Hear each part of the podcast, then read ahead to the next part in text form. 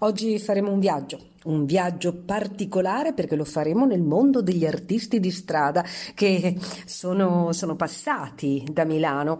Più che un viaggio direi che è una prima tappa di questa esplorazione, esplorazione di questo mondo fantastico. E comunque volevo dirvi che è sempre bello eh, avere, avere, voi, il nostro pubblico, che, che, fa le domande, che ci chiede, che, che interviene per approfondire eh, questo o quell'altro argomento. Insomma, continuate così. Forse non sentirete parlare nell'immediato di una, di una vostra richiesta, ma dateci il tempo di organizzarci e sarete sicuramente accontentati.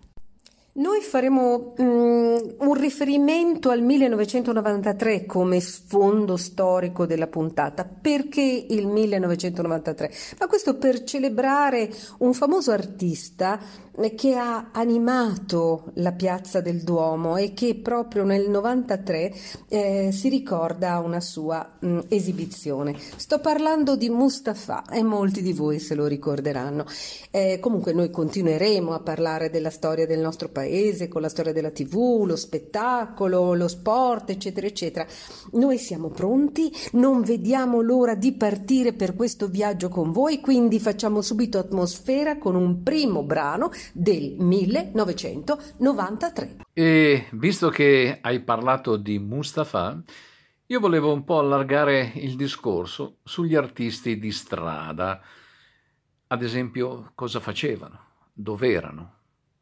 Oggi gli artisti di strada hanno ampliato le loro categorie perché oltre al mangiafuoco e ai giocolieri troviamo anche chi sagoma i palloncini, chi fa delle bolle di sapone gigantesche. Insomma, vera arte di strada. Ma com'era Milano prima? Dove si posizionavano i circhi? Proviamo a tornare indietro, ma, ma tanto indietro, è dove il nostro tacchino, per quanto sia curioso, non ha mai viaggiato in anni così lontani. Ad esempio, negli anni 40, alle colonne di San Lorenzo, c'era l'Osteria della Pace e proprio davanti si esibivano i mangiafuoco e i paciasas. Paciasas era quello che mangiava i sassi. Difatti paciare significa mangiare. E poi c'era il mangiatore di vetro. Beh, il rumore era fastidioso, ma, ma anche la visione del sangue, che di tanto in tanto sentiva di dover sputare a terra. E poi c'era, c'era quello che si faceva legare sulla sedia con delle catene, Forse saranno state anche truccate e manomesse e lui, dopo vari sforzi vistosi, espandeva il torace e diventava rubicondo e alla fine riusciva sempre a liberarsi. Sapete come lo chiamavano? L'Udini dei poveri. Il Paciasas era invece un uomo grande e grosso con, con dei pantaloni che oggi potremmo definire ascellari ed erano fatti così per nascondere tutte le cicatrici dovute alle operazioni a cui doveva sottoporsi ciclicamente per ripulire le budella. Passava davanti alla gente ed esibiva del, della ghiaia che poi si infilava in bocca. E viveva così per sopravvivere. Non era l'epoca ancora del televisore, le persone erano attratte dalle esibizioni in strada. E sempre in quest'epoca veniva dalla Germania il circo Bush. Circo Bush aveva tre piste in cui si svolgevano contemporaneamente tre spettacoli diversi. Giochi di prestigio, domatori e pagliacci riempivano gli occhi soprattutto dei più piccoli. E durante la guerra viene sospesa la grande fiera di Porta Genova, che partiva da piazza 24 maggio e seguendo la via Gabriele d'Annunzio arrivava quasi sino alle carceri, proprio dove oggi si svolge il mercato di Viale Papignano.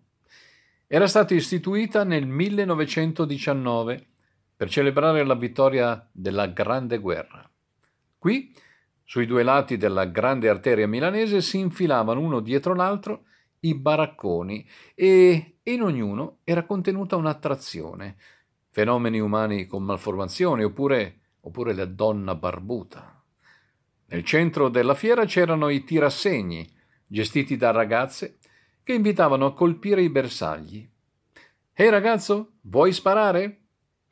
Le file più lunghe erano quelle dei militari, ai quali si chiedeva solo la metà del prezzo del biglietto. Davanti al baraccone della ragazza col serpente al collo, vestita di veli. Ecco, questa, questa è solo una parte di alcuni ricordi del nostro amico e scrittore Giampaolo Rossetti. All'epoca era un ragazzino. E speriamo che ce ne mandi ancora di questi bellissimi racconti. Anch'io nella rubrichetta, nella rubrichetta de Milan voglio parlare di Mustafa. Mustafa si esibiva in piazza del Duomo, anzi di fianco alla nostra bella cattedrale che sa concentrare molti turisti, soprattutto nell'ora dell'aperitivo.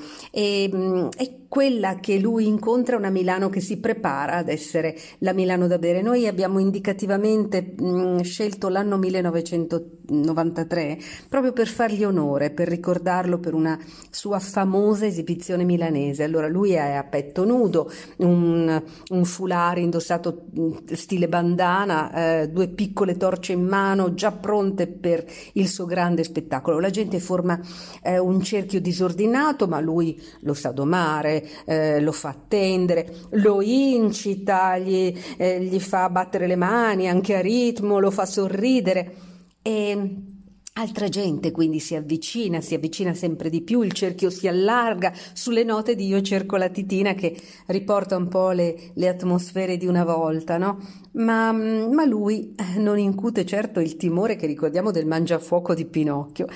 Lo spettacolo inizia e inizia senza permesso e lui fa tutto quello che fa un fakiro, cioè mangia il fuoco, lo spegne in bocca, mh, mm, si passa le fiamme sul petto, salta, cammina a piedi nudi e poi si sdraia supino sempre su pezzi di vetro e poi fa salire su di sé qualcuno, meglio se leggero.